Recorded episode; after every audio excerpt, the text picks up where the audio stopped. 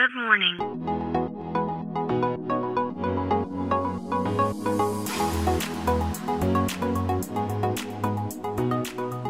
Bom dia, Califórnia. Bom dia, Brasil. Aqui quem fala é Felipe Janetti, Head de Inovação da Startse, diretamente de Palo Alto, na Califórnia, no coração do Vale do Silício. Hoje é terça-feira, dia 29 de março de 2022. Mais uma vez volta à tona o assunto do Elon Musk, né, com a intenção de construir uma nova rede social, a intenção aí de ser um, uma nova versão do Jack Dorsey, que foi um dos fundadores do Twitter.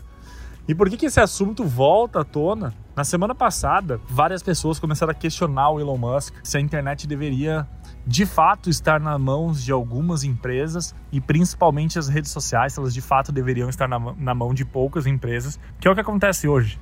Aqui do Vale do Silício, basicamente, as empresas que controlam as redes sociais são Twitter, Facebook, Instagram, um pouco de Pinterest. E quando a gente fala de mundo, a gente acrescentaria mais umas três ou quatro redes que controlam ah, toda a informação que circula ali dentro. E o questionamento do Musk é se, ah, de fato, essas empresas deveriam ter poder de censurar ou então de moderar aquilo que está sendo discutido. Se não deveriam ser ambientes muito mais livres. O próprio Elon Musk, né, tem é um cara super polêmico que utiliza as redes sociais, né, para questionar muitas coisas e de fato ser polêmico. Então, não é novidade ele fazer esses tipos de questionamento.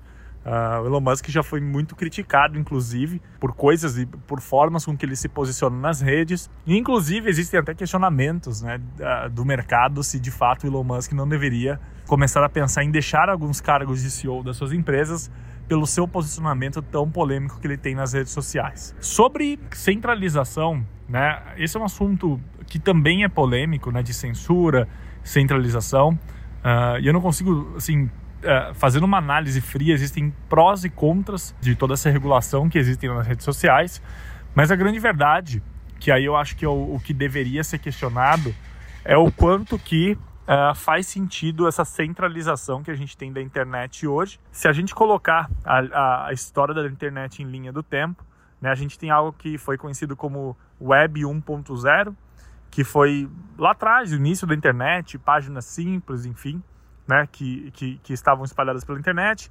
Depois a Web 2.0, que é essa internet que a gente conhece hoje, monetização por propagandas e concentrada na mão de poucas grandes empresas, poucas big techs, principalmente aqui do, do Vale do Silício.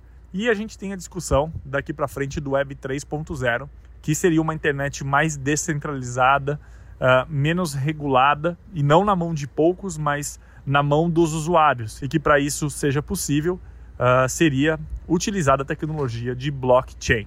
Bom, o que de fato está certo ou errado ainda uh, não é claro, né, na minha opinião, se a, a, rede social deveria ser menos regulada, mais regulada, mas de fato o, o que mais se fala aqui não é sobre a rede social em si, mas sobre essa nova fase da internet, a Web 3.0, onde o controle da internet está na mão do usuário e não de poucas empresas como Google, Facebook, Apple e Amazon.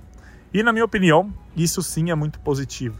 Né? Monopólios, né, que é o que acontece uh, uh, nesse setor, nesse segmento, é bom até certo ponto, mas quem tem a ganhar com descentralizações é mais usuário do que essas empresas. Bom, então é isso. A gente fica por aqui. Amanhã tem mais. Tchau!